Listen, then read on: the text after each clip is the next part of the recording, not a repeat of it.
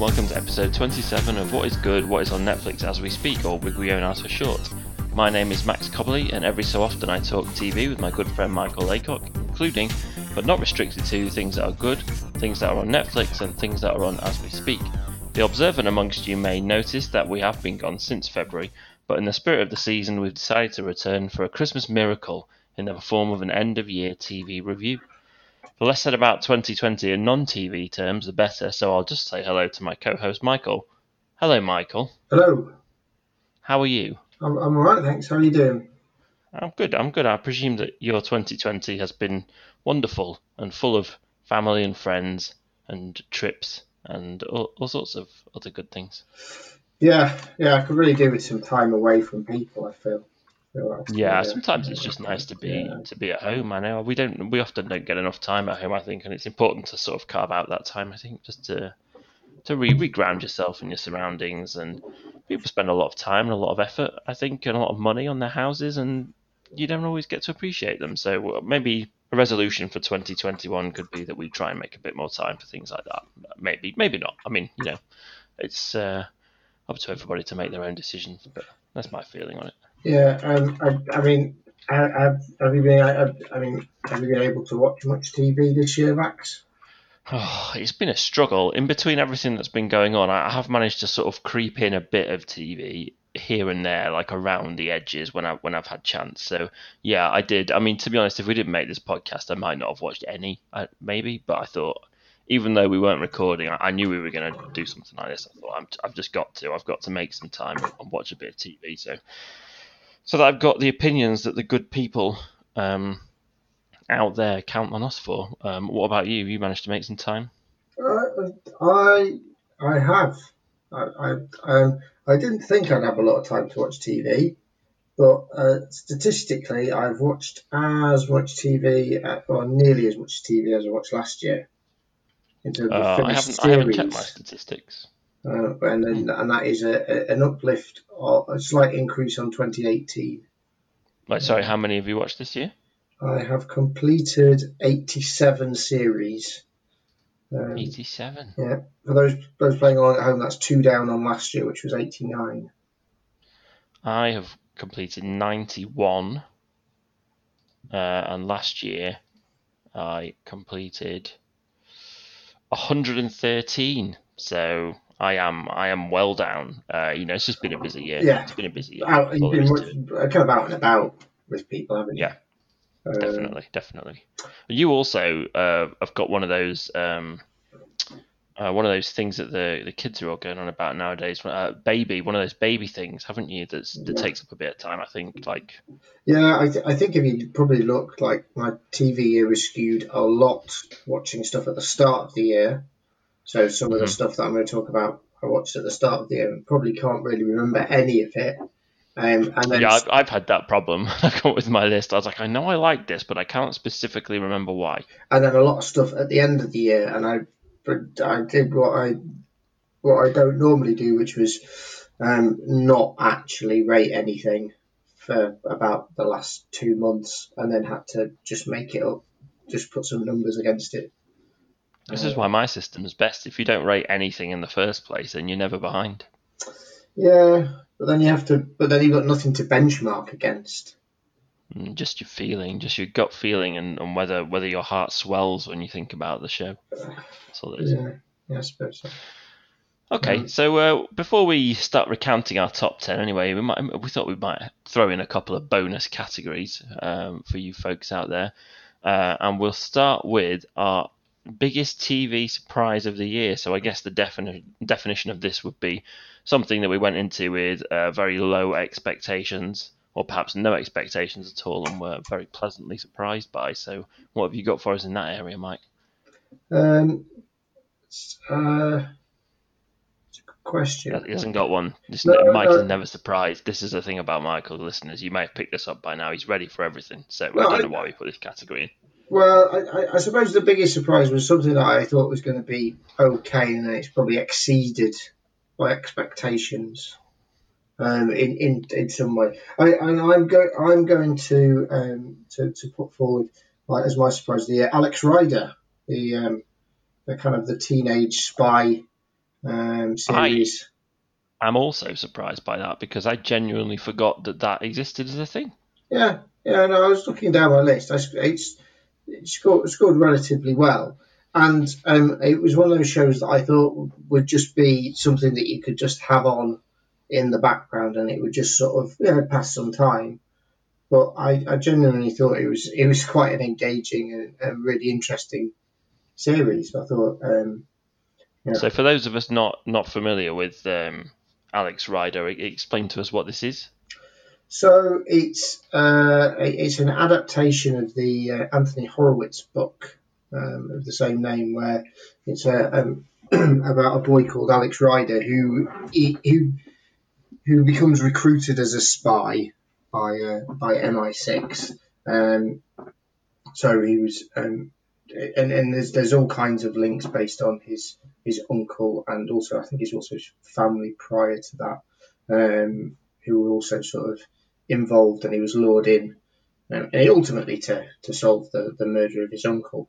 Um, but it was kind of a, very much a sort of a very much sort of Bond esque action thriller, um, but just probably with a bit more sort of depth and nuance around it. Hmm. Um, where where can we find this if we wanted to watch it? it so, was it an Amazon? Yeah, this, this is an Amazon Prime series. Um, yeah, and, and know, a, a hallmark of a of a good show is eight episodes, and I watched it in about eight days, seven days, something like that. Yeah, eight days. So you know, very easy to easy to binge. Um, and the, the, the episodes weren't particularly long. They're sort of forty five. It's forty five minutes, so it's relatively punchy. Um, the cast's pretty good, but I, I do think that you know, so Otto Farrant as Alex Rider and in his uh, and then uh, Brenock O'Connor is, as his best friend Tom. But, you know, just have a really good sort of connection um, as sort of that those sort of you know those teenagers um, who kind of getting themselves embroiled in a bit more. Um, and you know, it's silly. I'm not saying it's you know it's you know, it's very realistic, but it, it just has that a bit of fun and action, and, and it kind of draws you in and keeps you going. Um, you know, for the you know, for the um, for, for, for the whole series. Hmm, that's good. Uh, my surprise was uh, something that I had actually been told by a mutual friend of ours that it was good and I should look it up, and then I never actually did uh, until it came on Netflix. It had originally been a YouTube series, I think, Mhm. um, and that's that's Cobra Kai, Oh, which okay. I know got got a fair amount of buzz when it came onto Netflix, as I think there were quite a lot of people like me that came into it with uh, fairly low expectations and were very surprised by it. And I just thought it was going to be well, one of two things. I thought it would either be some kind of like just really weird comedy that sort of vaguely trashed the legacy of the Karate Kid films and that sort of thing, um, or it was going to be something that took itself way too seriously. Um, but actually, it just managed to walk this. Re- it walked really, it really well walked this line between um, kind of knowing that it was a bit shit and knowing that the Karate Kid is a bit shit, but whilst also recognizing that um, you know it has got a legacy. It's very much of its time, and and it, and it really works with that. And it is funny, uh, but it's also dramatic when it needs to be. It's got some pretty pretty well organized um, action sequences in there, and there's of course there's plenty of stuff from the fans in there. The main uh, the main characters in it are um, William Zabka and Ralph Macchio, so the uh, two teenagers who had the uh, iconic fight at the end of Karate Kid. So it follows them. Uh, I think it's about 30 years later, and uh, they're still both living in the same place and see where their lives have got to. And various things happen that sort of re-spark their um, rivalry. Um, and I've, uh, two seasons of it came on Netflix. The third season is out on New Year's Day, I think, and it's just actually really great fun. Um, I think if you are not familiar with the Karate Kid, uh, you only need to watch the first one. Uh, I think the second, there's some stuff that harks back to the second one, but the first one's probably enough. It's worth watching that first so you pick up on some of the stuff in there. I think it's only like a couple of hours, and you know it's an entertaining film as well. Um, but it, it's just so much better than it really had any right to be. It, it's a very entertaining show. What about uh, Karate Kid Three with uh, Hilary Swank? I mean, I'm going to be. I haven't watched any other apart from Karate Kid One, so Okay. um, maybe. I mean, season three coming up. We'll see what Hilary Swank's up to nowadays. Uh, maybe they can get her in there. It's not. It's not impossible. Um, You know. and I suppose kind of because it, it, it was made by fans, wasn't it? Effectively. Yeah, so it's the creatives uh, Josh Heald, Jon Hurwitz, and Hayden Schlossberg. I haven't looked too much into the uh, the background of how it came about, but I'm pretty sure that they were fans. And they sort of were throwing this idea around that they never really expected anybody to go with, um, and that they were sort of as surprised as anybody else when um, when anybody actually wanted to make it, and when both William Zabka and, and Ralph Macchio were on board for it. So I think it really it's a, it's a thing that probably should never really have existed and nobody ever really thought to exist and so it's sort of in keeping really that nobody it seems really had any expectations for it and yet it's just a sort of quite a delightful surprise Um, I, and would you say it it's better than than the Than the Karate Kid? Yeah. well i mean you're comparing films and tv aren't you there it's a it's a trap that i don't particularly want to fall into as a tv reviewer i'd say that they're both um, they're both very fine entertaining pieces of uh, art and culture it can't Okay. really be as good because uh, mr miyagi's not in it so Fair enough. Fair enough. do. And, and, and I suppose kind of where, so it's on Netflix. Is it as as we speak? It's all What's on the Netflix. episode length. They're quite punchy episodes, aren't they? Yeah, it's not half an hour. Yeah, I think they're only, they're only half an hour long, so that, that, that weighs into its um its, its watchability. But um, so um, now we've done our surprises, Michael. We're we're getting closer towards doing the top ten, but um, we thought we'd just take a take a moment to for an honourable mention for a show that uh, you particularly enjoyed or you thought might have been worthy but didn't quite make the cut. So um, what what have you got for us on that front? Um, uh, for for me, I have gone with um, the uh, uh, uh, the miniseries Mrs. America, which I believe was shown on um, on BBC. I watched it on the iPlayer, but I think it was shown on BBC Two, um, Mhm. which is sort of uh, the dramatisation of, um, I suppose, kind of um, yeah, equal right, uh, the, sort of the Equal Rights Amendment in America, uh, and the various components of the, uh, the the people pushing for it, the um, sort of the, the, the feminist groups working to, to support it and lobbying Congress, and then also this the rise of this um, uh, conservative Christian movement, particularly the female conservative Christian movement. Um, and I, I, it's kind of like a, a really stunning um, stunning piece of TV, excellently made, um, really engaging. Um, um, uh, you know, Cate Blanchett has the sort of lead role. She really does stand out, but it's a really strong cast as well. Um, interesting because it's something I don't really know very much about, so it, it kind of was a very interesting topic, um, which I think they cap they, they seem to have captured pretty well. Um, and as well, focus slightly more on the, the sort of the I suppose kind of the anti side of it. Um, you know, I suppose we always we always think about the, the sort of the, the, the kind of the pro movements, whether it's uh, equal rights or abortion or or, or or things like that. And this kind of had a, a kind of a balance, a bit more balance um, with a kind of a character uh, and a prominent conservative activist um, who who's played by Blanchett. So it just sat just outside my top ten. I thought it was um, a, a really really kind of engrossing um, sort of mini series, nine episodes, um, and, and, and well worth um, well worth watching um, if you get a chance to. Yeah, okay. Uh, it's something that I have heard of, but I, I never I didn't actually get around to watching it. Um, so yeah, but I, I'm sure it's still an iPlayer. People want to look it up. Uh, my honourable mention is the second series of something which I think we did well we did talk about the first series when it came on, and that's the Dirty Money. So the series of um, documentaries. I think the the first series had one by Alex Gibney. I don't actually know how involved he is in it as a series. I think he was Uh, ex- executive producer, wasn't he, of it all?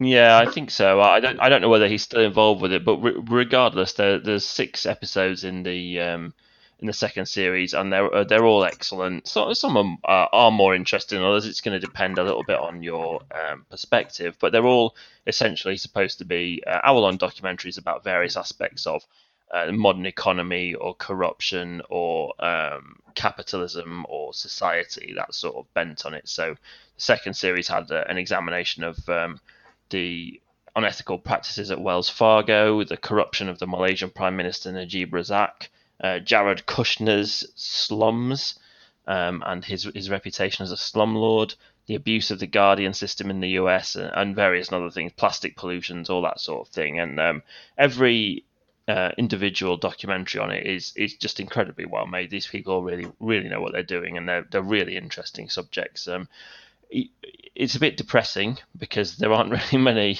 there aren't really many happy stories in there as you would expect. But a lot of this stuff really needs to have its um, have its profile raised, and um, it, it's quite staggering, really. I mean, it often is with these documentaries to think that this stuff is real and that people are actually doing this and somehow getting away with this stuff. So um, I, I would really recommend it to anybody with any sort of passing interest in um, while the world around them and the systems of government and capitalism and corporations and that sort of thing. It's a, it's a fantastic documentary series on Netflix, and uh, yeah, hopefully there'll be a third series of it full of interesting subject matter as well. Is that one that you watched, Mike? I can't remember. You watched the first one, didn't you? I, I did watch the uh, the first series, but I haven't seen the second.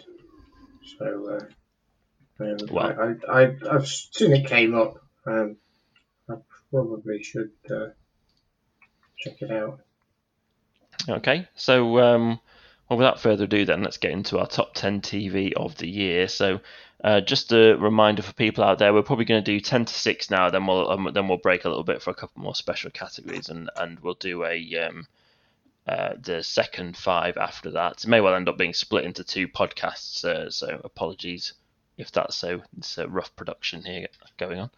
Um, and we'll we'll start with uh, your number ten, Michael, or we would do in uh, under normal circumstances. But but what we we like to do on here is if somebody if both if we've both got the same show in our top tens, we we'll wait and discuss uh, the show um, at the higher position of them. And Michael's number ten is something that I've got higher in my list. So actually, Michael, we're just going to skip right past your number ten. Uh, without any further comment, I think, and move to my number 10, uh, which was season five of Better Call Saul, which is uh, made by AMC, shown on Netflix over here from Vince Gilligan and Peter Gould. Uh, if you're unaware of this for whatever reason, it's a um, follow on from um, Breaking Bad, follows the character of um, Saul Goodman. Um, oh well, it's a follow-on and and a pre. Actually, it's mostly a prequel, isn't yeah. it? It does have some elements of follow-on from it as well, uh, but it sort of shows how um, how how Saul Goodman, the character of Saul Goodman, came to be. We're five seasons into what I think is going to be a six season run from what I've seen of it, um, and um, it's just a it's just a tremendous tremendous show. I, I, was not. I think I've said before on this podcast. I wasn't particularly interested in when I heard of it. I'm I'm in general not interested in prequels. Um, I kind of feel like I don't like seeing stories where I know what the end point's going to be. Um, it just robs it of inherent sort of um, drama for me. Um, but that's absolutely not been the case in Better Call Saul because the the character of Saul Goodman, played by Bob Odenkirk, played brilliantly by Bob Odenkirk, is so far away from where he ends up at the start that uh, there's no there's no sense. The fact that you know where he's going is is a um, not a problem because you know it's clearly going to be such a journey to get there that it's going to be inherently interesting, and b it actually works in the show's favor, I think, because um, I don't think it's any spoiler to say that sort of where he ends up is going to be, in many regards, a fall from a fall from grace, a fall from position, and the whole uh, heart of the show really is watching watching him descend um, as you're really rooting for him not to, uh, and the inevitability of you know where it's going, I think, is part of um, part of the tragedy of the whole thing. But um, saying that it's a tragedy um, also gives the impression that it is hard watching, which it isn't at all. It's a very entertaining TV show. Uh, features plenty of uh, levity and comedy, plenty of um, uh, well, I was about to say good action. It's not action as such, but there's plenty of drama and plenty of tension and suspense. There's all sorts of um, subplots. Uh, Jonathan Banks uh, returns in it, uh, obviously as um, uh, a character's name has completely gone out of my head. Mike is he called Yeah, Mike? Mike, Mike Troutman. Yeah. Yeah, Mike Herman Trout, something like that. I can't. It's gone out of my head. Like it, like like we said earlier on, we watched some of these things a long time ago. um, and there are various other characters I won't spoil that, that make appearances that are in Breaking Bad, and you know you get to see the background of a lot of them. But it's um, it's just a really really well put together, entertaining show, and I, I'm gonna stand I'm gonna stand by my proclamation that I that it's better. Well, I was about to say that it's better than Breaking Bad. I will at least say that I prefer it to Breaking Bad, which to my mind was a TV show that I I did enjoy and I but I would never watch again, and certainly had highs and lows. Yeah, I, I mean, I never. I, I, I watched one. Um, what was the first series of um, Better Call Saul, and I and, then I, haven't gone back to it, and for, for various reasons. And, and I know it does get rave reviews, but a, a, a little bit through through it is you kind of get a bit frustrated because um, you know, he, he, he has everything on a platter, and Yeah, I, I can see that, and some people have said like, um, uh, you know, that they don't get on with it for that reason. That, that that it seems to be a character who, anytime anything good happens for him, he seems to sort of reject it just because he needs to for plot reasons, because otherwise things wouldn't go the way they do. But I, personally, I feel like they they do a pretty good job of showing how that's all in character for him, and uh, that's all sort of part of um, how he's ended up where he is. Um, but yeah, I mean, I can I can see that that if you don't gel with that idea, um, then that would be pretty frustrating to watch. Yeah.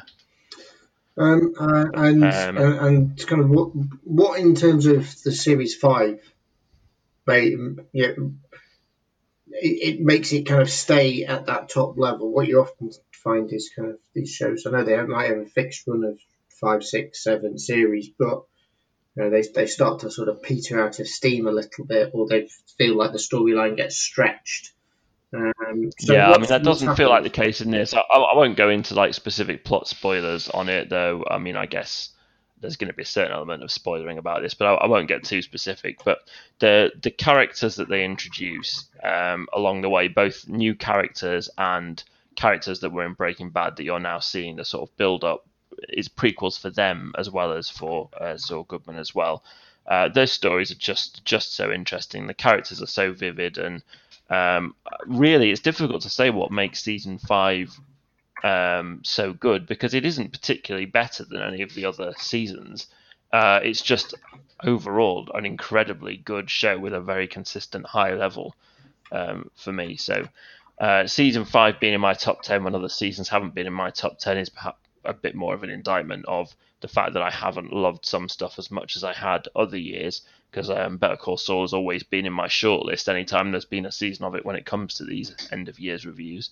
Uh, I can't remember whether it's made top 10 or not before. Um, but either way, there isn't anything special about it beyond the fact that the show as a whole is special, and you know, and it's in the hands of people who um, clearly know exactly where they're going, how they want to get there, and it's just really well guided and plotted and written. Um, just overall, very very high consistency. Uh, so let's move on, Michael. Oh, we'll be here all night Mm. long. Uh, time for your number nine.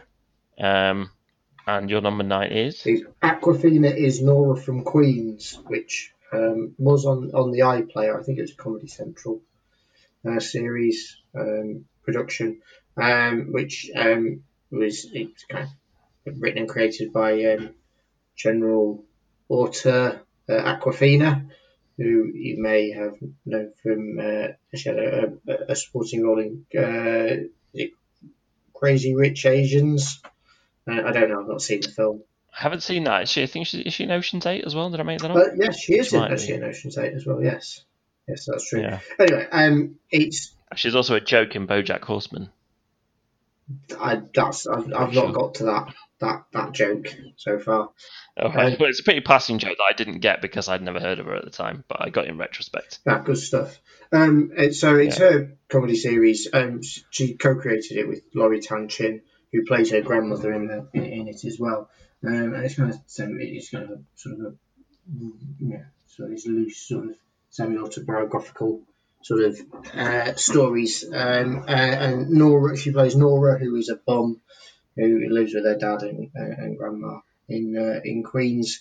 Um, and it's just it's incredibly silly. There's there's some sort of real surreal elements to it, but it's just a it's just a real great fun comedy. Absolutely loved it. Um, it, it just just zipped along. Um, Yeah, I mean, it largely, it largely passed me by this one. I, I did hear about it, and I and I sort of made a mental note to look it up, and then I, I, I forgot to do that, and then just never came across it. I don't think I even realised it had been on TV over here. So yeah, I, Um, I, I mean, I would strongly recommend sort of um, you know, hunting it out. Um, know, classic sort of short, sort of 22, 23 minute episodes. Um, just just quite silly and funny.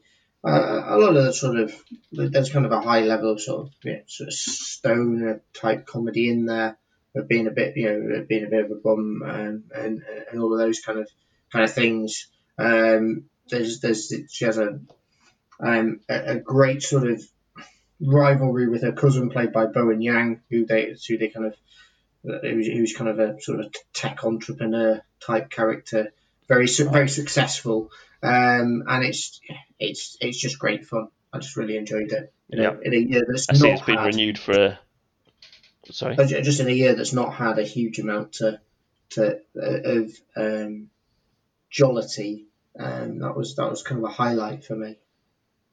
Hmm. Yeah, I've got I've got one coming up in my list that I think filled a similar a similar slot for me, but uh, I'll definitely also look that up if it's still an iPlayer because it is something that uh, as soon as I saw it on your list, it did come back to me that I'd meant to watch it. Um, my number nine is actually your number ten, Mm. um, which is um, a conglomeration because I finished watching the first series of it at the start of this year and just finished watching the second series of it last week or something, uh, which is uh, series one and series two of his Dark Materials. Um, so that is the um, ad- adaptation by Jack Thorne of the Philip Pullman trilogy. So they've done the first two books now, and then series three obviously will be the final book in the trilogy. Uh, so it stars Dafne Keen and Amir Wilson as sort of the main two teenage characters in it, and then uh, Ruth Wilson, uh, Lin Manuel Miranda, and various other recognizable people in other parts in it. Um, it's an absolutely lavish production, I would say. It looks like it's had all the money in the world thrown at it. Um, and it, it it's like for something like this, you know, a, fan, a fantasy series, uh, you can't you can't skim you can't skimp on it, and they haven't at all, and you can just see that quality and production uh, absolutely everywhere in it. But for me, also, it's just a it's a terrific story. It's really well told. They've adapted, I think, what is quite a or can be in places a slow, fairly dense book with some actually pretty complex ideas in it, um, really well. Uh, I understand the TV show more than I understood the books. I'll say that much so far. Um, and I, it's just been proper event TV for me, like a really rollicking, enjoyable, um, sort of thrilling watch as I've gone along. So I'm assuming you are feeling similarly as you had it at number 10 in your list. Yeah, yeah, and um, yeah, it, I kind of this and Aqua, uh, Awkwafina, is Nora from Queens, I kind of rate them about the same, so they kind of sit sit together. Um, yeah, I, I think it, the the the good thing about it is that it kept it very very, uh, they kept it very punchy and and really moved it along the story pretty quickly. Uh, particularly the the sort of the, the second series where I think they, they covered part of this book in the first series to make sure that uh, Yeah, they blended it a bit to get the characters together, I think, didn't they, for sort of like cast reasons. Well I, I think as well it just kind of probably makes the story sort of flow better for TV and and you know and I think they've Mm. they've they've kind of they've created this very much where I think they they've they've probably plotted what they how they want the three the three books to look and feel um, before they've even started it and they've probably kind of got commissioned to do all three series rather than a, a you know case They where didn't actually. didn't I, I was I was I was I was discovering. Yeah, they only got re- renewed. They got renewed for the second series before the first series had even aired. Um, but the third one uh, actually, I think it did get recommissioned very quickly. But they didn't. They certainly didn't know that they were definitely getting three when they made the first two. So well, I just I, I, um, it's interesting. Can't imagine. Unless it had absolutely bombed, it would have been a fair old Well, I- travesty if they hadn't made all of it. I, I can tell kind of a little bit because obviously the film didn't do great. And they only ever made the Golden Compass. Uh, Yeah. Um, so I can understand a little bit in that in that sense, but um, but it kind of uh, you can tell that they created the story with everything in in mind. So to draw that because the first book's very much about sort of you know, Lyra, and the second book's then about um, um, I've forgotten his name. Will. Yeah. Um, uh, whereas what they've done is they've sort of said, well, we need to get to the end point through the two books, so we'll we'll, we'll take the sort of evolution and journey together. Um, Yeah, I think you, one. you have to assume you're going into something like that, even if you haven't been commissioned for it, that you are going to get the chance to do it all, because otherwise you sort of, you know, you- you're just going to end up compromising, and probably making it worse, and then lowering the chances that you do get to do it all. So, yeah, it does make sense. But I, I'm very glad that they, they are going to get to do it all because I, I've enjoyed it very much. Yeah. Um, it's been a been a Christmas a Christmas fixture for the last two years. So, uh, wh- whether it will be next year, I don't know. I imagine that um, they haven't even started filming it yet, so it seems unlikely. Um, but whenever it turn whenever it turns out, I will enjoy it very much, no doubt. Uh, and interestingly, we'll keep an eye on whether or not they're going to make the second Philip Pullman trilogy, didn't they? Because he's made another one. Uh, I've lost I've lost the name of it here. No, the Book of Dust. Mm, I, I don't Have you heard of this? Yeah, I, it's only recent, Yeah. though, isn't it, that he's released that? That's so. This, the two two of the three books are out already though, so I wouldn't. And, and I've had a sort of I haven't read them, but I've had a bit of a look, just to see at a passing glance whether or not it looks feasible that they could just sort of make all six if they wanted to. And I think it would be doable actually. Timelines and everything don't seem like a massive problem, so uh, it will be interesting to see whether they call it quits at three. Um, but you know, either way, I'm going to be there for it, and I will very much enjoy it. So um, let's move on now to your number eight, Michael. Oh, yeah, I've got my list there. Um, so my, Do you want me to tell you what no, it is? no, no, I've got. I've got it. Yeah. so uh, my number eight is uh, the second series of the Umbrella Academy, which is on Mhm. Netflix. So um, the uh, Steve Blackman adaptation of the Gerard Way and Gabriel Bá um, graphic novels, um, which is uh, you know we've spoken about the Umbrella Academy before, and here is you know a kind of a, a group of children with su- superpowers, um, a- and they kind of it kind of was left hanging at the end of the first series, um, and then uh, yeah, and, and then they, they, they've kind of they seem to be adapting sort of the, the, the books as um, kind of as individual series as we as we kind of go along, um, and yeah, I just thought again. It, it was just um, just a really it's just really great fun. It looks fantastic. It's available on Netflix. Um, know, the cast's really good. There's a good sort of chemistry between all the characters in terms of you know the the, the dynamics. Yeah, they do, they definitely feel like you know when they're all when they're all squabbling, they, they do feel like a, a proper family in there. So that is um, they've they've definitely got that chemistry down, and it is what what one thing I like about it is again how, how funny it is as well, but but without taking away from any of its dramatic moments. Like it doesn't take itself too seriously.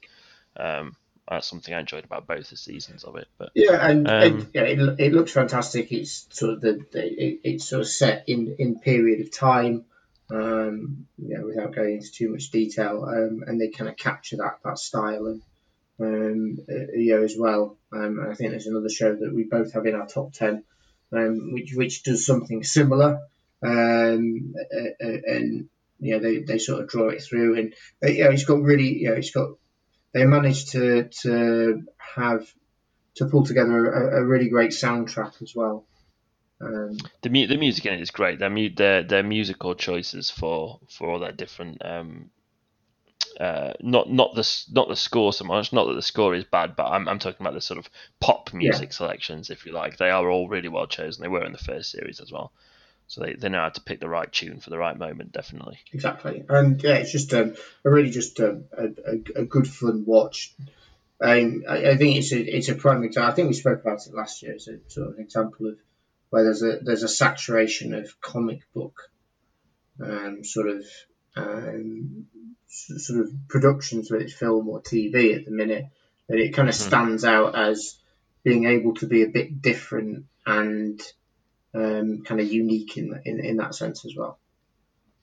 Yeah, yeah, definitely, and and, and it doesn't. Um, I think sometimes with these adaptations, you feel like the people are making them are slightly embarrassed of their comic book roots, or or they want to try and make something that is like a a, a TV version of the story in the comic book and the characters. Whereas the Umbrella Academy to me actually feels like someone's gone, no, I just want to make this comic book but on TV, Mm. um, and and it just sort of has like a vibrancy and a, a kind of attitude that goes along with that. Um, And to my I, don't, I just a, a sort of a brief aside, Max. Um, I I quite I like that, and I want I. And you know, well, yeah, I might undermine myself with the show further up the list, so to speak. um, uh, um, uh, you know, but but I think that still has the same the, the same feel, core core feel, which is I quite like the adaptations which try to keep keep the same ethos and the character and and you know whether the story is different, a bit different or not, um, hmm but but tries to still be that comic book rather than take the rather than to sanitize or or kind of homogenize a you know a comic book character for whether it's a film Yeah. or, or for a media or, or for, for TV. And there, there are there are definitely there are some there are some comic books where you can't really um, you can't change that without changing what they are fundamentally either. So uh, you know you have the real potential to absolutely ruin some adaptations if you don't keep those core principles of what made the comic book great. And they uh, they have, they've done that with the Umbrella Academy and also with the mystery thing that we're talking about later as well. Yeah.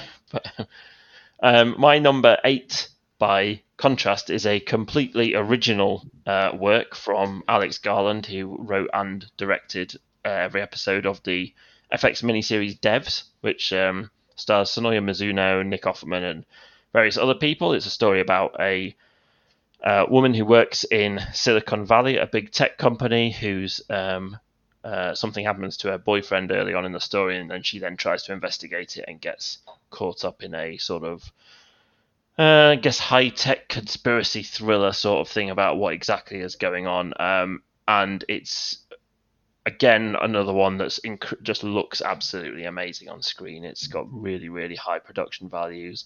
All the actors in it are excellent. Alex Garland, of course, um, wrote um, such books as The Beach and Tesseract, and also gave us um, oh, Ex Machina recently, as well as uh, Sunset, the Danny Boyle film. Um, and you know he knows what he's doing with sci-fi stuff and how to write a good story in here. And um, Devs is really, um, as well as a compelling mystery thriller, uh, you can tell that there's a brain behind it, really thinking about uh, a core science fiction idea that sort of runs through it all. And obviously, I'm not going to say what it is because that's quite core to the to the story. Um, but it's just like really intelligently written. My only criticism of it, I think, would be that I thought at the end it lacked a little bit of a story punch. I think on an emotional and character level, I think it worked well. But where the actual story went, I thought that there should, there could and maybe should have been an extra twist or an extra turn at the end. Um, although perhaps you could argue that that is in keeping with what the story is about. Um, but nevertheless, I really, really enjoyed it. It was I, I, watched it all very quickly. It's uh, well, it was available on iPlayer over here because it's. I don't think it's actually anything to do with BBC, so I don't know whether it still will be. But um, if it is, it's definitely one to seek out for for sci-fi or sort of you know tech conspiracy fans out there. Um, is it one you watch, Mike? I, can't- I can't Uh, remember. yeah, I think you can still get it on iPlayer. Um, uh, yes, I did watch it, um, uh, and I, I considered putting it forward for a, uh, um, for for maybe a sort of a, it's not in my top ten for an, a, a, one of our auxiliary categories, um, but not one of any of the ones that we've used so far. Um, it, it's a really I, I don't, it's a really interesting idea, but it sort of gets lost somewhat up its own backside. Yeah, I mean, I would agree with that. I would agree with that, and it nearly dropped out of my top ten. Uh, there was one version that had it down at like number twelve or so before I reevaluated later on. Um, but I think overall, I, I, just came back to the fact that I mean, I, I, watched it all really quickly. I enjoyed it all. It definitely wasn't perfect. It could have been a bit cleaner, I think, but um, the things that it did do well, it, it did really well in there. So it's it's a wonderful idea. Um, but I felt there was elements to it that just didn't quite hang together very well. Mm-hmm. Um, sort of some some of the characters, so it didn't it didn't quite sort of make sense. It, it, it, they had to maybe be there to to move the you know to to push forward the narrative, but the logic behind all of that didn't really sort of make sense to me. Um, um, and it is such kind of a complex idea. It's like I, I think it's kind of almost to, to sort of try to do it. As you say, it kind of lost sort of narratively. It lost its way sort of towards the end. It kind of ended, um, and, I, and I just think it's just because it's just probably that that you could have done you could have done it in a film in three hours and it probably wouldn't have done it justice. You could have done it over seven series and it wouldn't have done it quite justice. I don't. I'm not sure there's there would ever be the right number or the right length to really tell it. Yeah, I mean it's the the core subject is pretty it's pretty big one. You can go in deep as deep into it as you want really, and it, like as you say, you may still never uh, actually get to the depth it requires. But um, it's definitely an interesting one out there. So uh, yeah, I, as it is apparently on iPlayer again, I, I get if you didn't see that, that's that's worth looking up. Uh, your number seven, Michael, is another one that we're going to have to come back to later yeah. because it's higher on my list.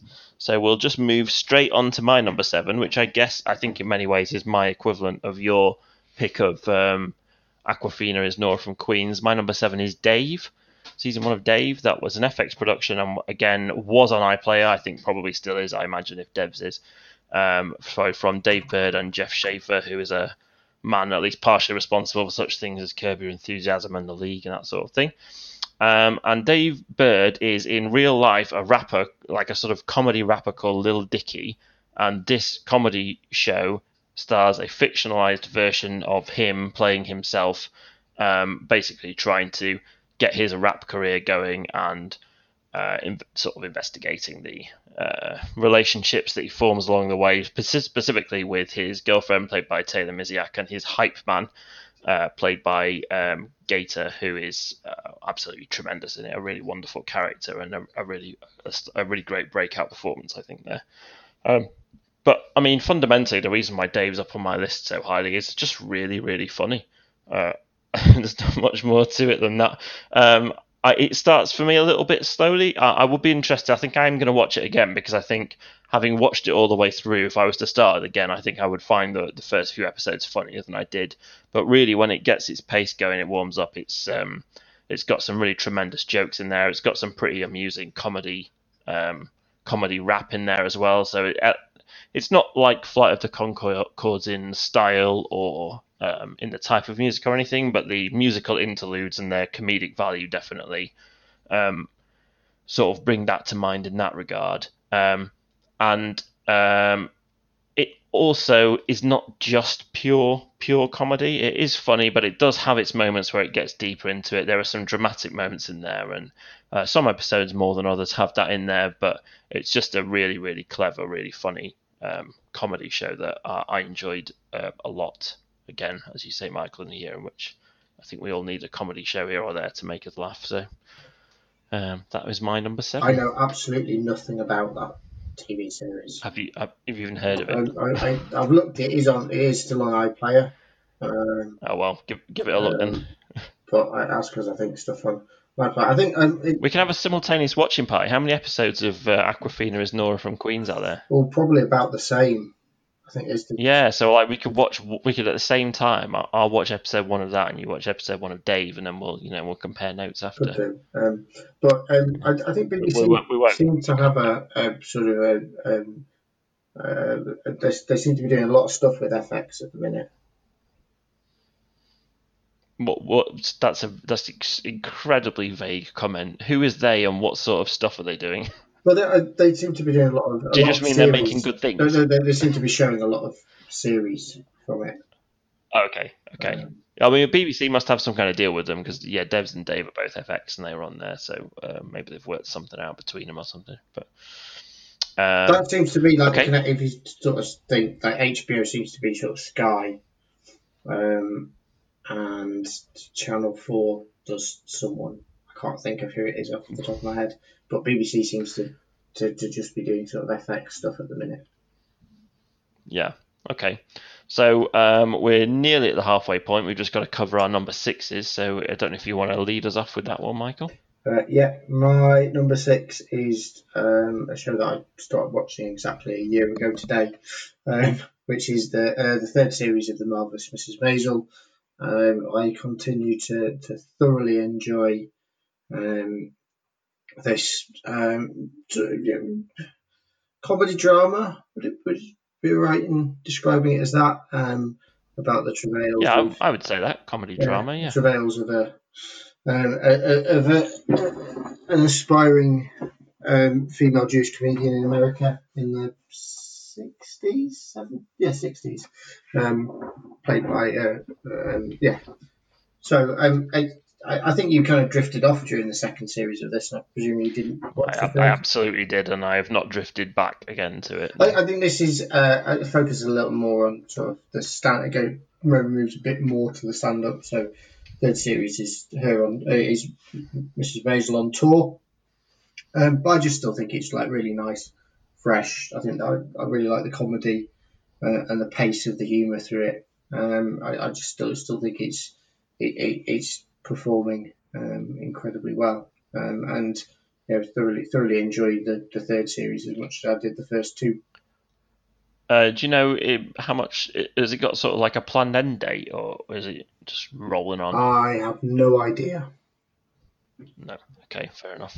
But uh, yeah, it's it's a shame. It, it's something I vaguely think I should I should maybe sort of go and revisit because I I absolutely loved the first series of it, um, and really, the second series was not exactly far away in terms of quality. It was still it was still light and breezy and funny.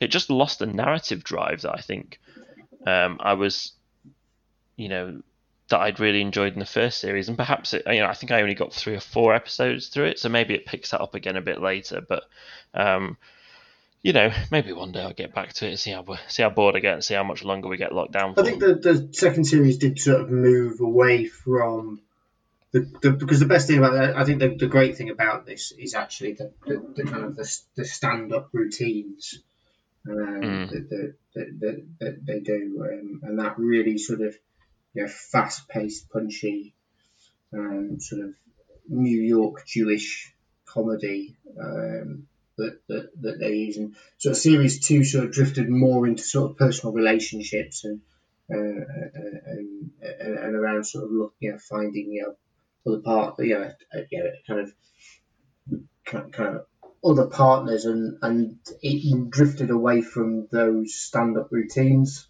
which kind of kept sort of some real pace and energy through the first series because every every episode sort of had a, a snappy sort of sort of um, sort of bit. And I think the third series kind of go, went back to a bit more of that rather than some more sort of broader narrative episodes.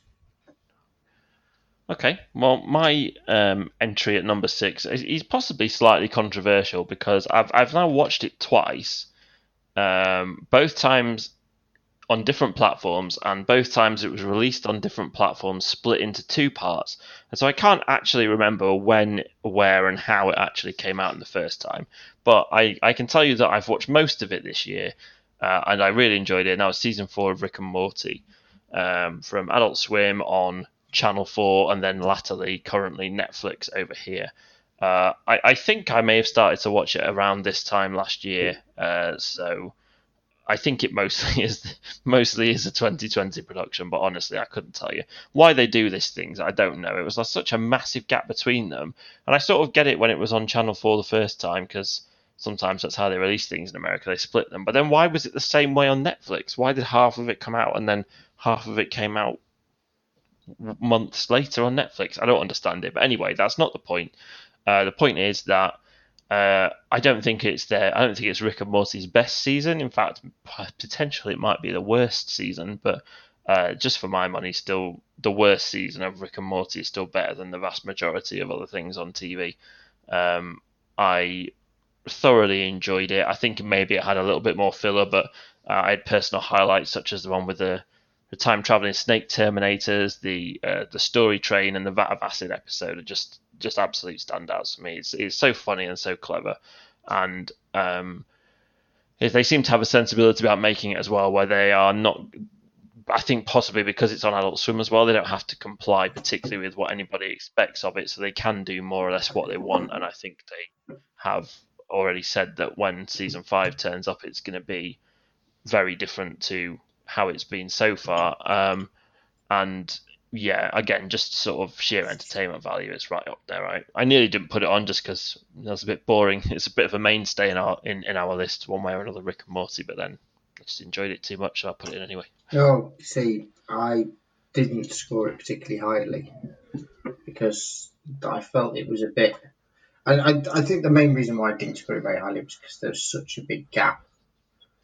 Um, it's very and, it is off putting, uh, and this it almost felt because I think there was actually like this isn't just a case of they made it all and they had some now and then they held some back for two months later or whenever once something else is finished. It was it did feel like they made some of it and then it stopped and then they made the second half of it because the story train episode, I think, they, there's kind of a if you just towards the end, telling people to go out and buy local and stuff. It's like in the second part, yeah. yeah. Um, so it is literally like they've it is basically feels like they've made two really short series. Um, rather than yeah, it's a little bit like that. I mean, they don't often have that much of a thread running through. No, them, no, I'm, so. I'm, I'm, but I just don't quite. I just didn't quite understand that and how it all worked. I thought there was some some of the some of the weaker episodes within there as well. Um, mm. uh, I thought the dragon episode wasn't wasn't wasn't among the best. I, I, and then and then I went to rewatch it all on Netflix, expecting it all to come out on Netflix, and then the same as you, there was the big gap, and I was just like, was what what's the point? um, but I, but the, yeah, the very best of Rick and Morty yeah. is, is is in there, and it's great. But I just compared to everything else, compared to other stuff I watched this year, it was in that block of I enjoy it. I'm going to keep watching it, but there was so much that annoyed me about how it was released this year that I, I was just like, well, I can't have it in my top ten. Um, and then subsequently, there was I think there's stuff that was sort of better. Um, as well, in my yeah. opinion. Um, okay, so that puts us halfway through our top 10. We've done numbers 10 to 6.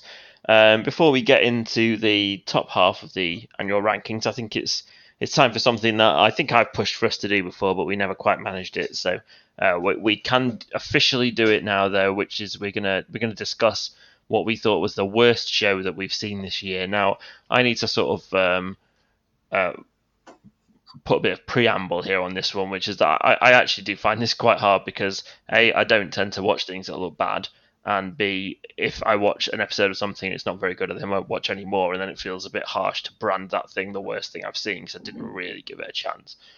I didn't give it a chance because maybe it didn't deserve a chance, but even so. Uh, so I, I, have restricted myself to things that I've seen at least half of, and to watch at least half of it before I gave up so that I can make an informed judgment.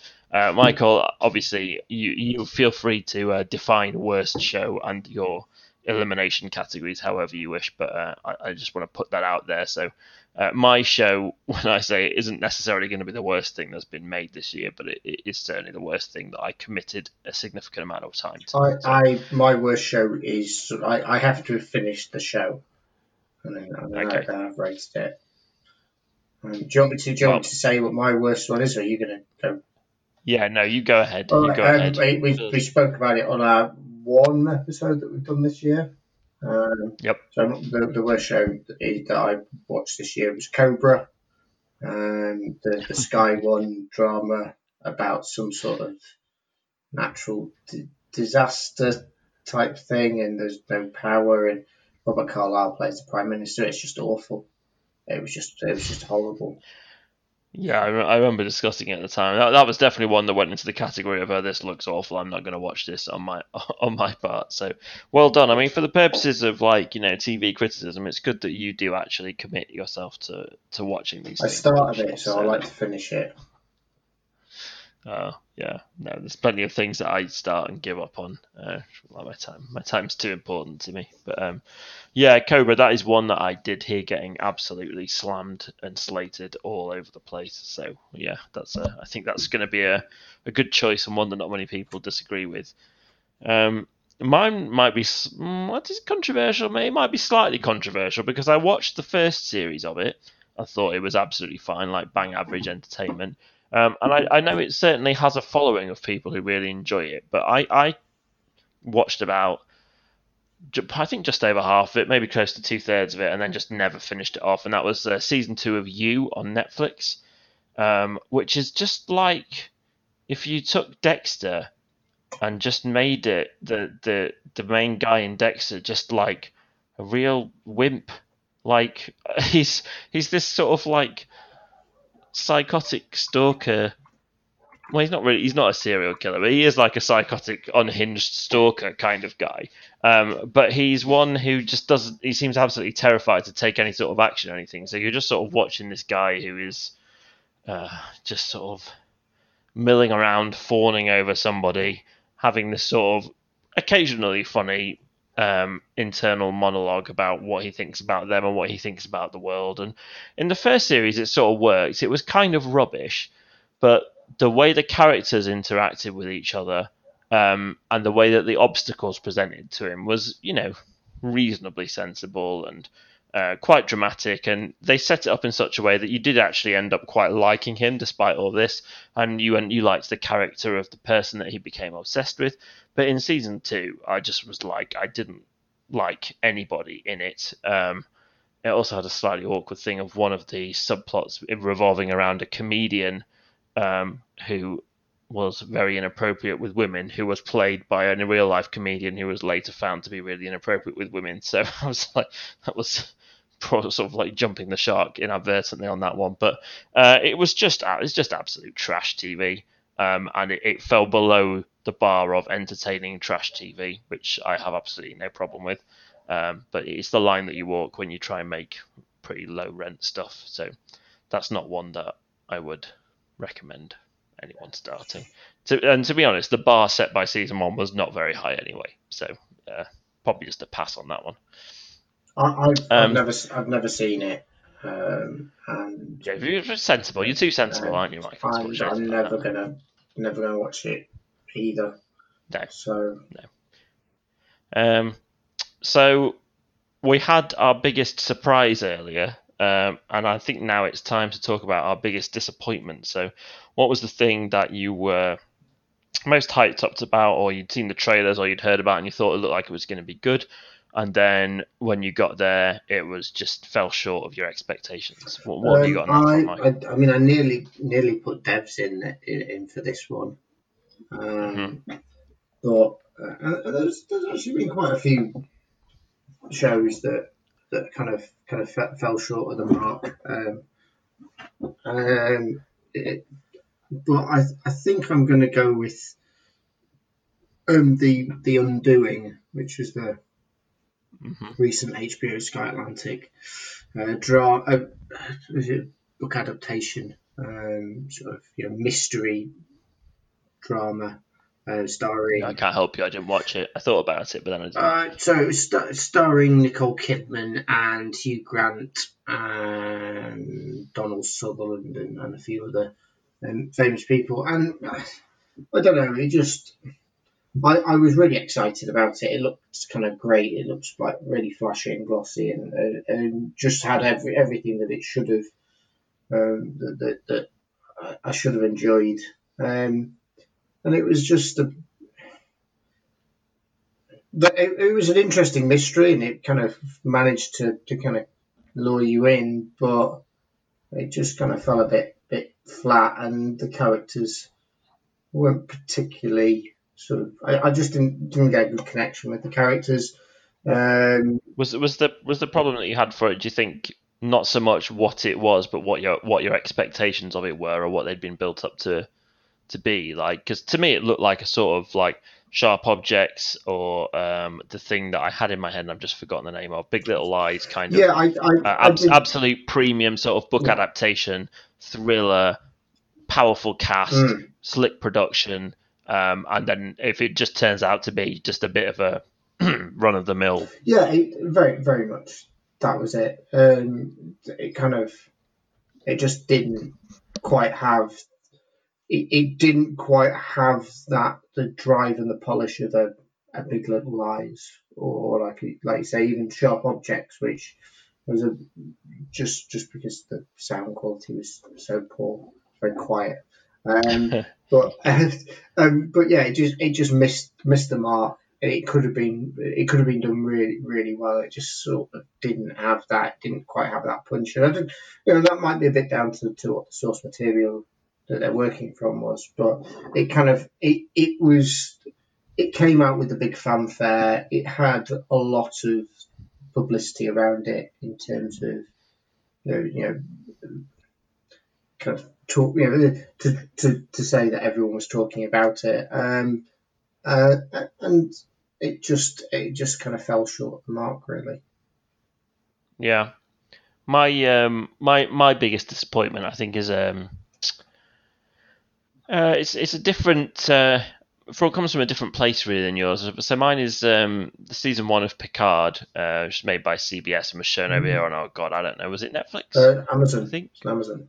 I was at Amazon mm. Picard, um, and so I watched the first episode of it and I enjoyed it again. Like you know, excellent production values, great budget in it. Um, Patrick Stewart is just immensely watchable, um, and just as it went on, um, my problem with it was not so much that it itself wasn't great. It was fairly standard, slightly boring in places, sci-fi uh, stuff, but it was not in any way Star Trek for me. Um, and when you think about sort of the philosophical idea of the next generation and uh, the the world that uh, that they built in that and the you know the federation and the way society was and all of that. And there was plenty of conflict in the next generation but it was really a fairly utopian optimistic future. And a lot of the stories about protecting that sort of um, way of life from uh, outside threats and, and how to do that without compromising the uh, the ethics, the, the morals, and the ideas that get you there in the first place. And then uh, it's not much of a spoiler this because it's pretty apparent from early on. This has just completely been undone in Picard.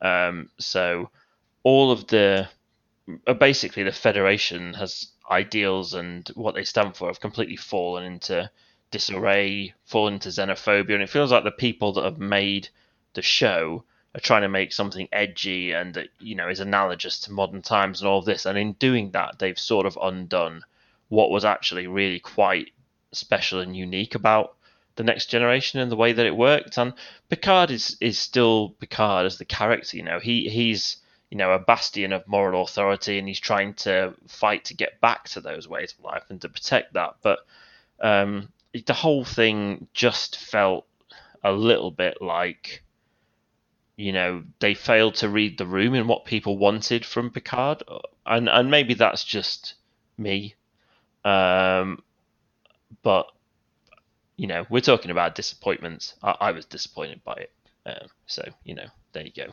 I I I haven't um, haven't finished I started Picard and I've not finished it. Uh, I thought you. I thought you always finished I, well, I. I, I eventually do. It's not like I've given up on it. It's it's on the list to be Oh. finished. We'll get there. But yeah, it, it just yeah for a show that I was pretty excited about. It, it was yeah very much a very under. It's been very underwhelming thus far. Um, uh, uh, yeah, it's just yeah. Picard is so iconic in terms of who he is and what yeah and what he stands for. Um, uh, uh, and yeah, it yeah, it, it just doesn't feel. It, it just doesn't feel like it really makes, it, it, from what I've seen, sort of properly hangs together. Uh, in a- Yeah. in, a, coherent way, and I just I just don't feel like I don't really care enough. Yeah, that's sort of what it comes down to. I mean, you just sort of lose interest really when you when you realise you're not seeing what you expect or what you hope to see um, to see happen. But let, let's move on now to to better climes, uh, and we'll talk about we'll get right into our top five TV Yeah. of the year, and we'll we'll start off as we always do, Michael, with you with your number five. So uh, I my number five is the second series of What We Do in the Shadows. Um, so, so Jemaine Clement uh, has kind of revived the, the mockumentary characters, or, or kind of he sort of took a new spin on the on, the characters that, that him and uh, Taika Waititi um, created for the, the, the kind of seminal um, film um, starring Kayvan Novak, Matt Berry, Natasia Demetriou. But uh, um, but I suppose this series also has a much bigger role for Mark Proksch as the uh, as the energy vampire. Um, and I just thought they, they, they kind of there's so many great characters out there, and the sort of the five kind of main characters um, just have so much sort of scope that they were able to build out um, all of them through this through this series, and and add in other mystical creatures along the way, but mystical creatures in sort of real life settings, so real life scenarios. So there was a yeah, as an obvious choice, there was an actual troll who was an internet troll, and, and all of those things. And you know, Colin Robinson got his you know his, his own episode where it was just all about him, and, and you kind of you know saw saw saw more of that character sort of develop. Um, and, and I just thought it's just it's just so well written, so well performed, um, and it, you know it's just it's just brilliant, and I just absolutely loved. It. I thought I thought the second series was was even, was much better than the first. And really enjoyed the first one, but I just thought it just took a, a huge leap forward in the second series. Mhm. Yeah, I mean, I, I, I really, really enjoyed it as well. I, I would say I thought the first series was better than it, um, but um, yeah, I mean, it's still it's you know it's one of the one of the best comedy shows that's being made at the moment. Definitely, um, it's highly enjoyable. And uh, yeah, I mean, it. it's I did, I did completely forget about it. It wasn't on my list. Yeah. But um, so well, it would never have made my top ten anyway. I mean, that's if anything, you like that's a bit of an indictment. I did enjoy it, and then I sort of almost immediately forgot that it had happened. Um, but you know, uh, good comedy is hard to do, and it's definitely good comedy. So, uh, Michael, I hope you're ready to talk about your number four immediately because we can't talk about my number five because it's higher on your list than it is on mine. So Okay. we'll have to come back to it later. Yeah, so um, my number four is um, a, a show that I um, have I've previously talked about and enjoyed. Um, I think it was in my top ten last year.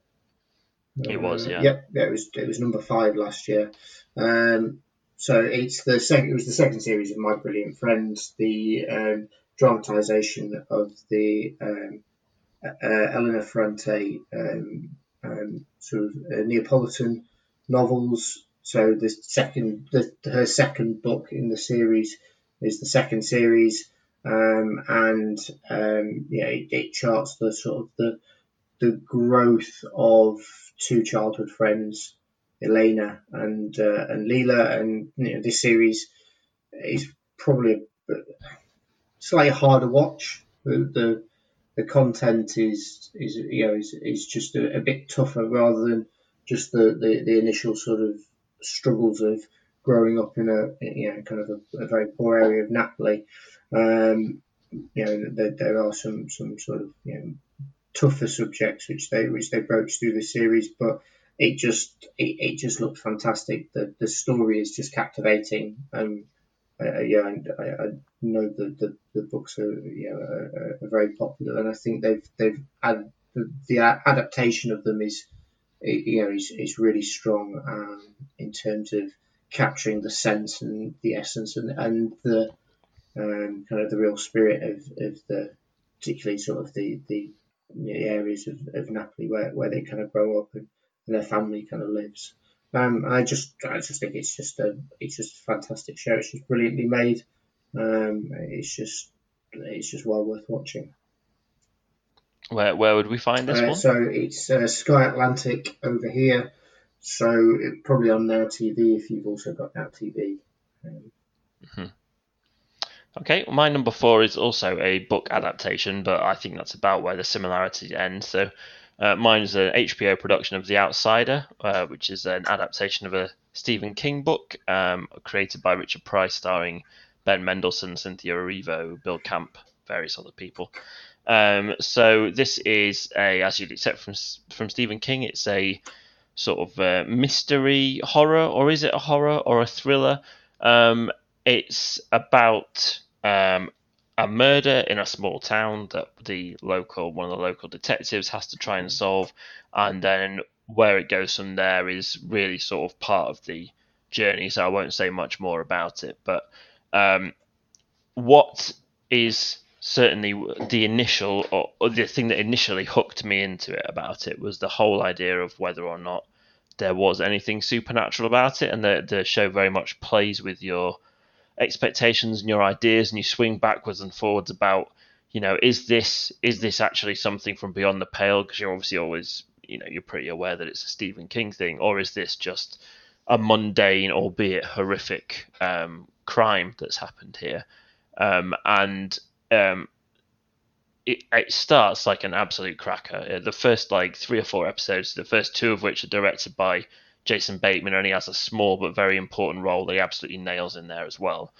Um, are, are, are just tremendous. They really just leave you on the edge of your seat, always wanting more. The tension really, really ramps up. Um, it's pretty scary as well. It's not like shock horror kind of scary. It's it's menacing and threatening, and um, you you start to sort of like fear for various different characters because um, the tone is just oppressive and, and dark and intruding on you, and, and it's just an absolutely it's like one of the most atmospheric things that I've I've watched that I can remember. Um, and after the first sort of three or four episodes, it does lose its way a little bit. It, it's it, it starts to sort of slow down a bit, um, and as certain things become clearer about the story and about what's going on, um, it loses a bit of the atmosphere because the atmosphere came from uncertainty. Uh, so as soon as you start to sort of take that away, the atmosphere starts to suffer a little bit. But it is effective right up until the end, and what for me certainly seems to be unusually for a um, a Stephen King adaptation, it does end pretty satisfyingly. It isn't the best ending in the world, but it is certainly a decent ending. That is a that is a resolution. So you know, I'll take that. Um, and the actors in it are all tremendous. I mean, um, Ben Mendelsohn and Cynthia Erivo are the main two, uh, and, and and they're fantastic. They really just play into it well. But it's a really really great supporting cast in there as well. People like Mare Winningham and Paddy Considine and people like that. So it's a it's a great cast, really tremendous atmosphere, just really really well made and quite a quite a threatening, effective uh, mystery horror thriller type thing that, that I enjoyed a lot and I watched every week as soon as it came out. So um, that's right up there for me. Um, yeah, I, I've started watching it and I haven't finished it. Well, I'm glad I didn't tell you what happened at the end then. Um, yeah, no, that is that is very very useful. Uh, yeah, it, it's you know, it's just one of those shows that it's there's there's a lot. You know, it's it's kind of a full hour each sort of episode. It's it's it's long, yeah. I didn't feel it though. I've got to say, it wasn't one of those where I where I felt that it dragged on an on an no, episode. No, but it's just like uh, if you don't have the time to, to put into it. And I was hoping to have more specific time to be able to um, to, to, to, to sort of rattle through through more of it. Um, Mhm. I think I'm four episodes through. Um, so, uh, at this at this pace, sort of what, 2022, I should have finished it. Well, I'll look forward to hearing what you think about it then. Um, right, Mike, what is your number three? Um, so my number three is the third series of uh, Babylon Berlin, which was um, which is a sort of a Sky owned production, a Sky Germany production. Um, again, I've spoken about this previously. Um, I think it might have been in sort of previous top tens. Uh, if I look back, uh, yeah, the first series was, was number three in in 2018, um, uh, and then and then the second series, which was because they showed them back to back, um, was just outside my top ten um, in, in the same year. Um, it, it's so it's a again it's a I think virtually everything I've got on my list is some sort of a dramatization of a, of a book in some way. So it's the dramatization of the Vol- Volker some of Kutscher really. exactly uh, Kutscher books, but the story soon move. It, it doesn't really follow the the, the, the, the plot of the books um, very closely. Um, it's um, it's a, it's a, a, about a detective um, in Berlin in the sort of the end of the twenties, sort of start of the thirties. So there's lots of stuff about the rise of uh, you know, uh, nationalism, Nazi Party. There's kind of the the the first couple of series leans heavily on the excesses of the of the twenties um, and the sort of the massive inequality then. But now you you're kind of entering the sort of the Great Depression, the sort of the stock market collapse is sort of the, the sort of the narrative that flows through the third series. Um, um, and then there's there's there's just uh, within it there's a really interesting sort of mystery. The main character Gereon Rath is um, he's a former World War One soldier, so there's the, the there's kind of the the issues linked to that in terms of sort of shell shock and, and kind of uh, and uh, and PTSD around his experiences. Um, you know, and he's pretty complex in terms of his family relationship, marrying his you know his his, his, his brother's widow, and, and all of those kind of things. It's very sort of complex, developed sort of world over sort of three series, and the, the third series just kind of keeps going. It looks really great. It's, there's a real sort of polished machine in terms of you know, you know, it, it, it kind of has a great feel, but also has a sort of a grubbiness depicting, sort of capturing the, the kind of the world where they're living um, as well, you know, and, and, and you know, there being sort of you know, unsavoury crimes within within that. So uh, yeah, it, it- was on Sky Atlantic, so I don't know if it's still up on sort of Now TV. It'll probably be on Sky box sets with it being a Sky production. Um, uh, I just I, I've really enjoyed all three series. I thought the, the, the kind of the, the third series was kind of going back up to the, the quality of the first really, which is why it's so high up my list. hmm Yeah, it's another one that I keep meaning to look up based on your recommendation. It sounds like something I'd enjoy, but then oh, I've just not, you know, got to it yet. So it's very difficult to uh, browse Twitter while there's uh, subtitled TV on. That's the problem. You actually have to watch it. Yeah, that is Makes life hard. that that is very true, and that's where Hmm. where, where, where I do. I, I think like I think that that last comment actually probably leads quite well into my um my number three because um your your number three is some some kind of like you know classy foreign thing. Uh, and I'm complaining that I can't watch it while I'm on Twitter. And my number three is, is Star Wars. So you know, I think that's probably us two on a plate there. Uh, so the Mandalorian series one and two on, on Disney Plus is my is my number three. I, I'm ramping them both together because I've watched them both this year quite quite close. I'm only paying for Disney Plus once a year, so I just you know gonna watch everything that's on there at, in that month. Um, and um, really, this is sort of the anti Picard for me. So where where Picard let me down because whatever you think about it on its standalone merits, it didn't feel like Star Trek. The Mandalorian finally is something that's been made that's got Star Wars on the name of it that feels like Star Wars, and um, uh, the first two seasons of it just absolutely nail the sort of spaghetti western meets Japanese samurai film that that was all over the uh, the original trilogy in there, um, and it's just really really atmospheric. So it's create it's um, created created created by Jon Favreau, um, who also did the original Iron Man film amongst other things. So he's quite good at um, getting things back on track when it comes to these large large licenses. Um, and it, it, just follows the Mandalorian, the main character, who is a, a, masked bounty hunter. And every episode is 30 to 45 minutes long. Michael, you'd hate it because it's got inconsistent episode lengths. Um, and everyone does a great job of being a standalone adventure, if you like. It has been criticized for feeling a bit like a video game at times because quite often the Mandalorian goes somewhere, gets given a job, has to go somewhere else, kill something, collect something, and come back and whatever. And that's you know that's a valid criticism because that is very much true. But what that does mean is that every episode stands on its own as an adventure. There's always something entertaining and, and interesting going on. Again, it's got a great sense of humor in there. Um, and but it does have an overall arc that it gets to. It's not a slave to it, so it's not one of those things where you're not going to understand what's what's going on if you've if you've you know not seen what's happening before. You'll get the main thrust of it, but you are then rewarded obviously for watching the whole thing. Um, but it keep make sure everything keeps going at a pace because you know it's it's a thing you don't get as much nowadays. Is every episode actually having its own start, middle, and end to the story. Uh, which is the case on The Mandalorian. So it's enjoyable on that regard. Obviously, the production values are incredibly high. Fantastic cast in there. Pedro uh, uh, Pascal is the uh, the Mandalorian himself, and then there's really high caliber guest stars in there, such as Nick Nolte, Taika Waititi, Richard Ayoade, all sorts of people. And it's um, really just an absolute relief and a pleasure to be back in a Star Wars universe that I recognise and can enjoy. So uh, I have seen the first series of it, um, hmm.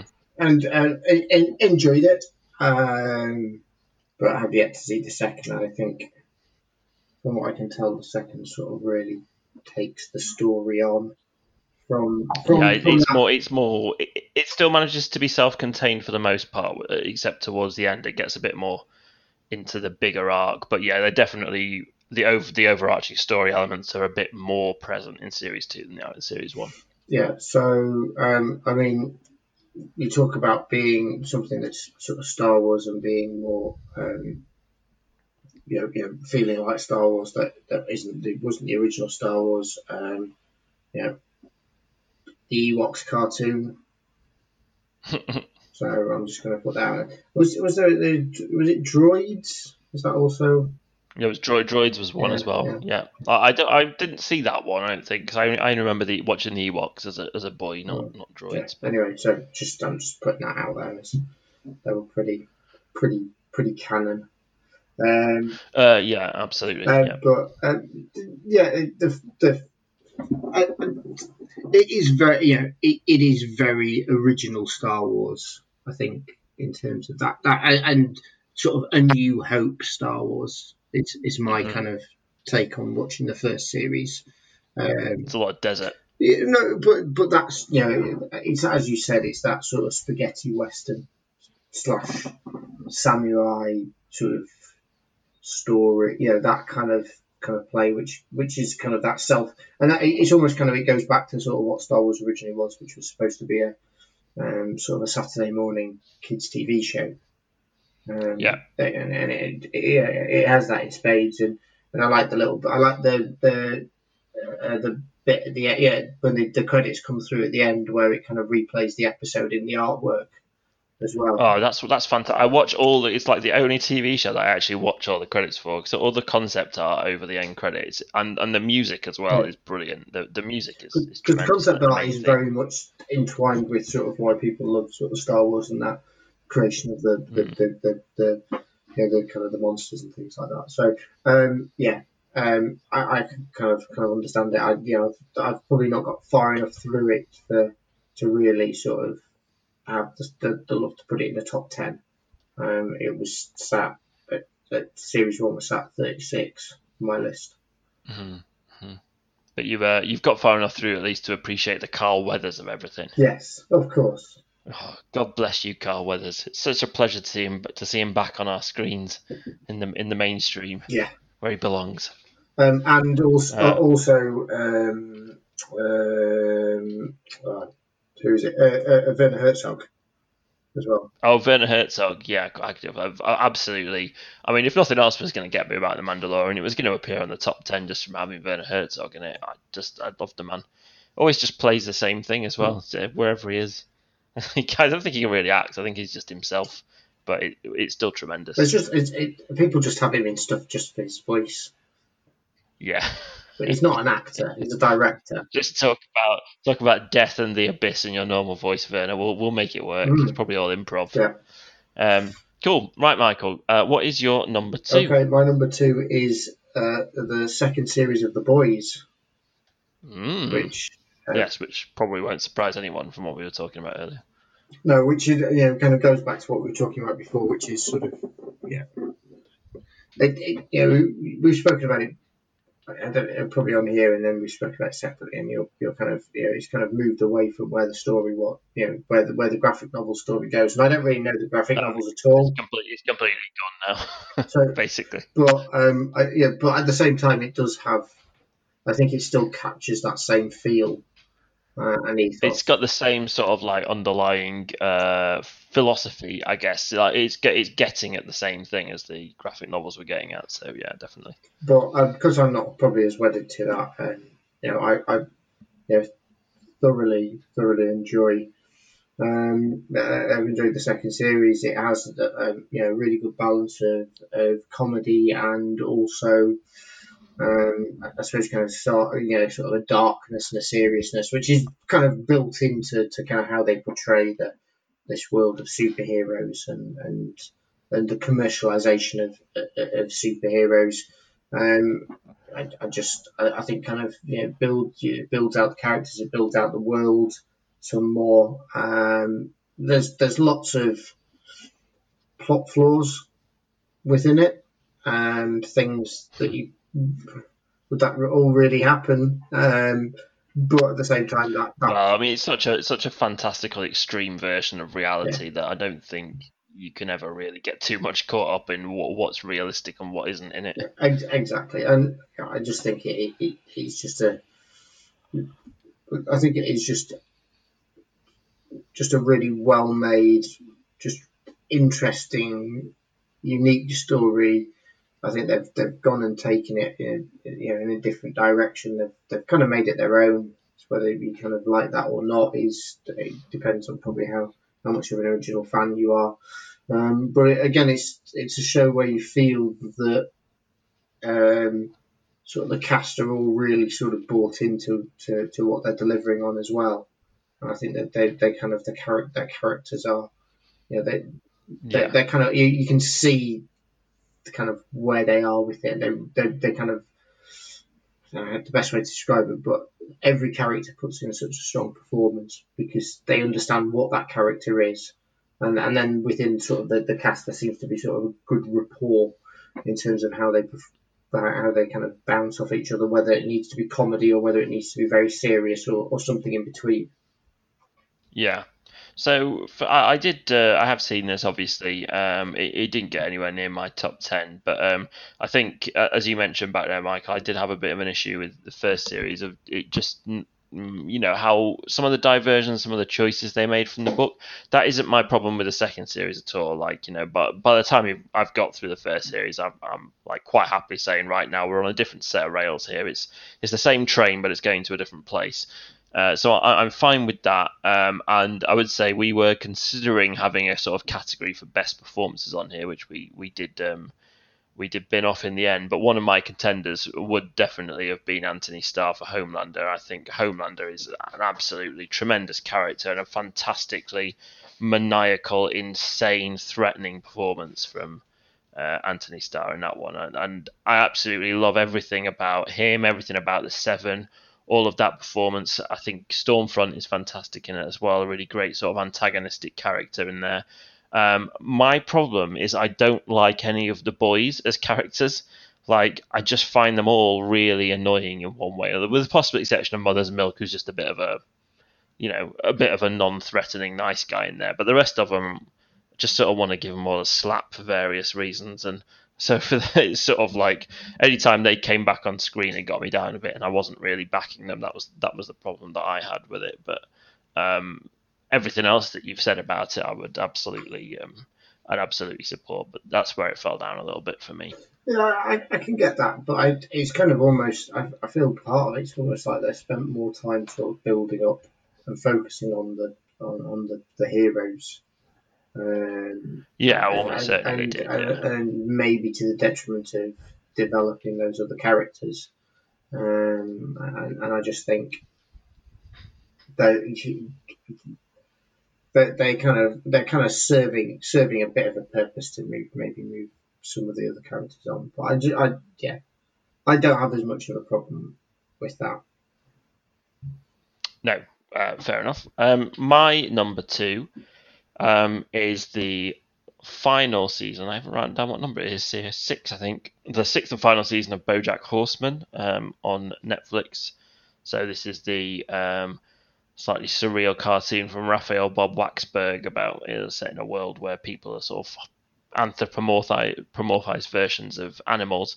Um, but BoJack Horseman has always been it's very much a sort of its own thing in terms of what it's doing. It's a cartoon that is simultaneously hilarious and also one of the most serious and realistic portrayals. Uh, I'm not that I know anything about it, but I'm led to believe one of the more, most realistic portrayals of um, somebody with substance abuse issues and various mental health problems um, uh, that's actually been put to TV, and the fact that they can make all of these disparate elements of surreal cartoon world, um, punchy one line humor, and deep soul searching kind of existential issues all work together on the same screen is, is an absolute miracle, really. And um, season six for me ended in like one of the best, most memorable ways of any TV show that I've ever seen. The um, penultimate episode in particular is just absolutely staggering. It stands alone as an incredible achievement of television, I think, and um, it really, from start to finish, is a is a is a show that has never really dipped that much in quality, and its highs have been extremely high, as as has its its overall quality, and I'm just quite glad really that somehow they managed to make six seasons of what is uh, must have been really an incredibly tough sell um, in a room. So you know uh, that is pretty um, special. So uh, I am going to go back and watch it all again. I think at some point try and take it all in, although it might be a bit bit harrowing actually if you try and binge the whole thing. it's not the most optimistic show in the world, but um, yeah, I, I just I thought it was absolutely stunning. It, it's a show that I've perhaps not rated as highly as I should have done in the past, but but seeing how it all tied up, um, I just thought it was tremendous, extremely well executed. I'm also not sure whether it came out this year, but I watched it this year. So Uh, I think I think it came out right at the start of the year. I'm I'm sort of only in. I think I'm only on season five. all right, lagging behind. Yeah, I kind of had a. I kind of drift in and out really with it. Yeah. Yeah, I think there is there is a bit in the middle. If it has got a lull, I think it is around um, season four. I think um, it's not. I think it just loses its way a bit. It gets stuck in a bit of a maybe gets stuck in a bit of a self-reflective quagmire uh, for a while, and and the, and the comedy, while it's still sort of funny, it seems pointless. Where it starts to feel very pointed again, I think towards the fifth and sixth series of it. But um, yeah, I mean, for me, it's just a it's a, tr- it's a tremendous achievement. So um, yes, well done, well done, you people. Um, so your number one, Michael, was my number five. Mm. Uh, would you like to tell us about it? Yeah, my number one was the uh, the recent Sky One adaptation of um, uh, Brave New World, which was also um, I think it's developed. Uh, was it Peacock Media as well? American, yeah. Peacock, yeah, the NBC streaming service. Yeah, um, and um, uh, so it was uh, David Wiener developed it. Um, I think it seems to have taken a, a number of years to sort of come to fruition.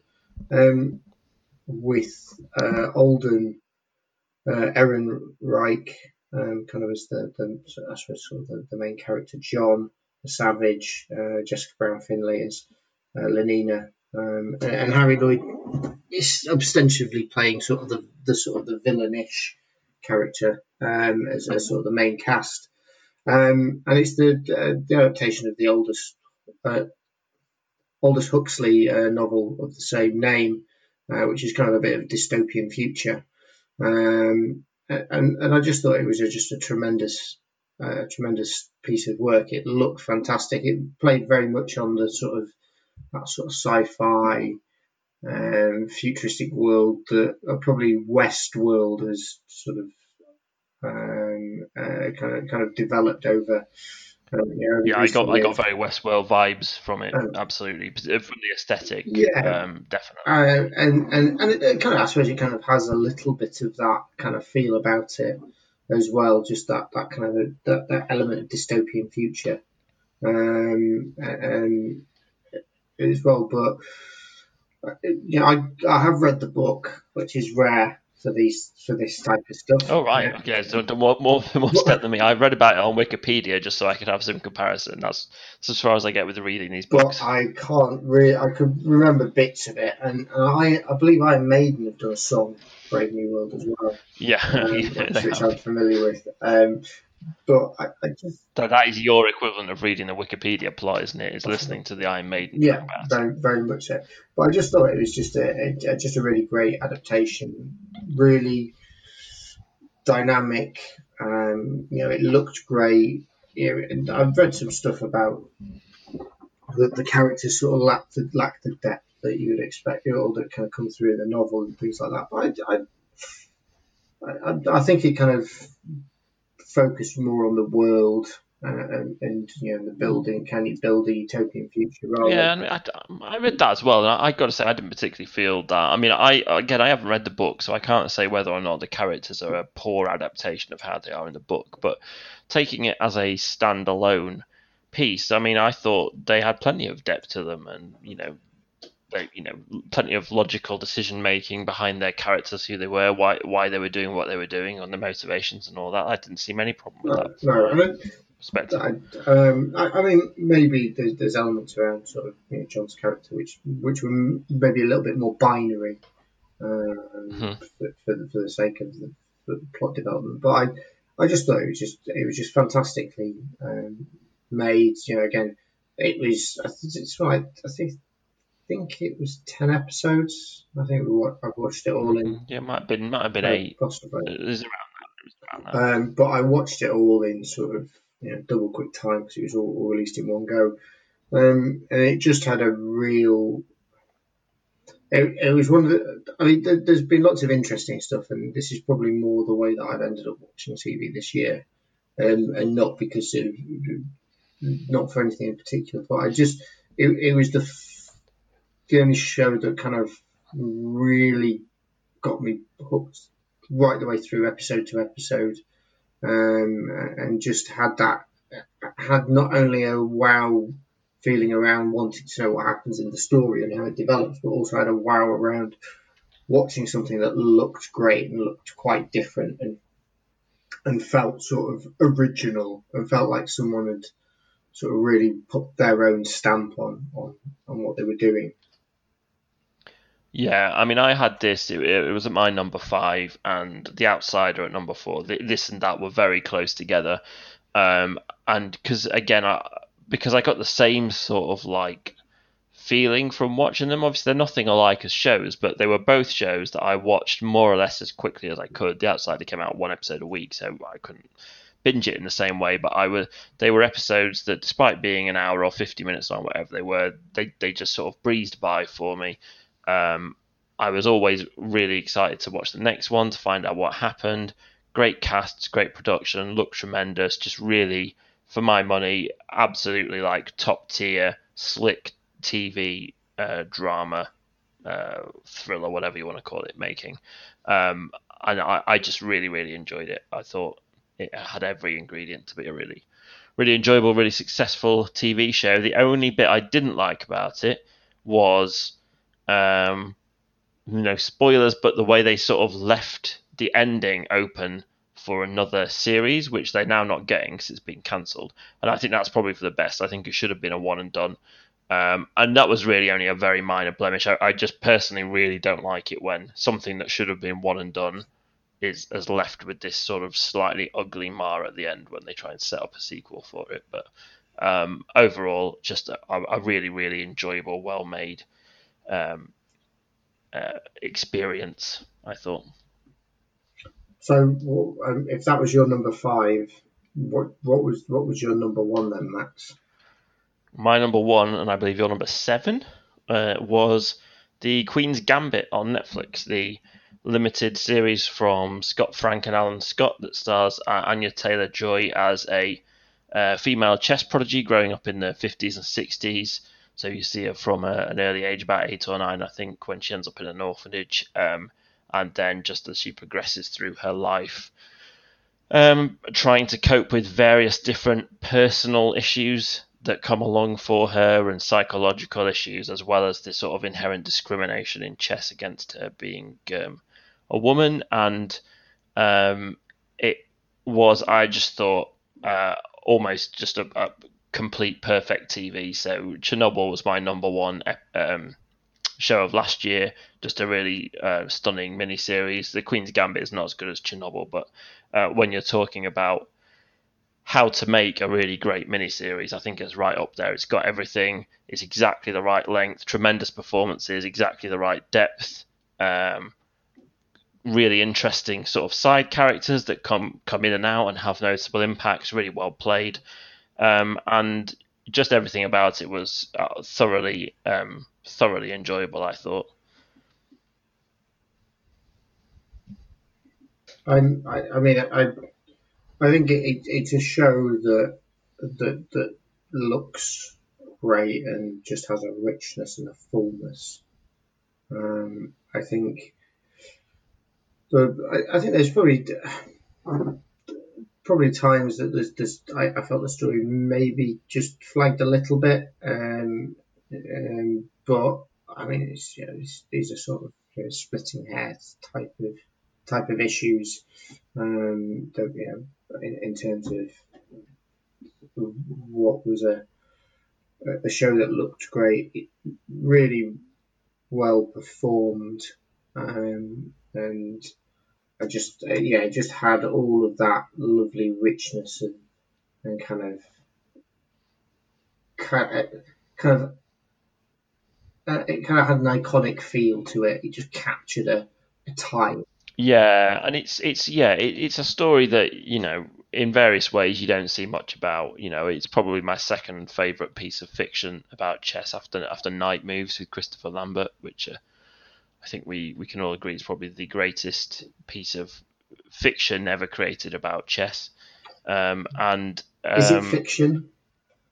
It's, it's almost... Well, that's what they that's that's what they want you to believe. So I'm just sticking with the um, I'm just sticking with the the mainstream narrative on that one. Let's not get into conspiracy theories here, but um, yeah, the the Queen's Gambit was just I I really couldn't think of any criticisms of it. The thing that you said about it lagging, I, I have read that. I think in some uh, some reviews of it saying that it sort of dips here and there in the middle. I didn't find that personally, but obviously a lot of the time things like that are up to individual taste and how well engaged you are with the characters and the storylines. And certainly, I've I've watched things that I thought flagged that other people think are tremendous. I mean, we, we, we, talked about Breaking Bad right at the start of the podcast, which I thought really dragged in places, and yet a lot of other people don't seem to have that complaint about it. So, you know, the the, the pacing thing I can understand as a criticism, but for me, it was. Um, I think part of the reason I enjoyed it so much was it arrives with no fanfare. I've got no expectation around it whatsoever. I'd never even heard of it before it came on.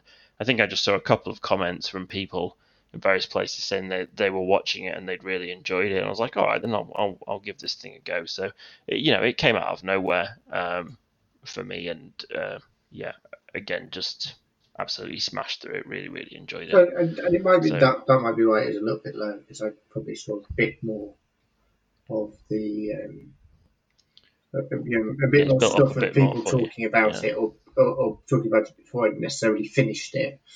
Um, or, or, or having said it was great before I got to start it.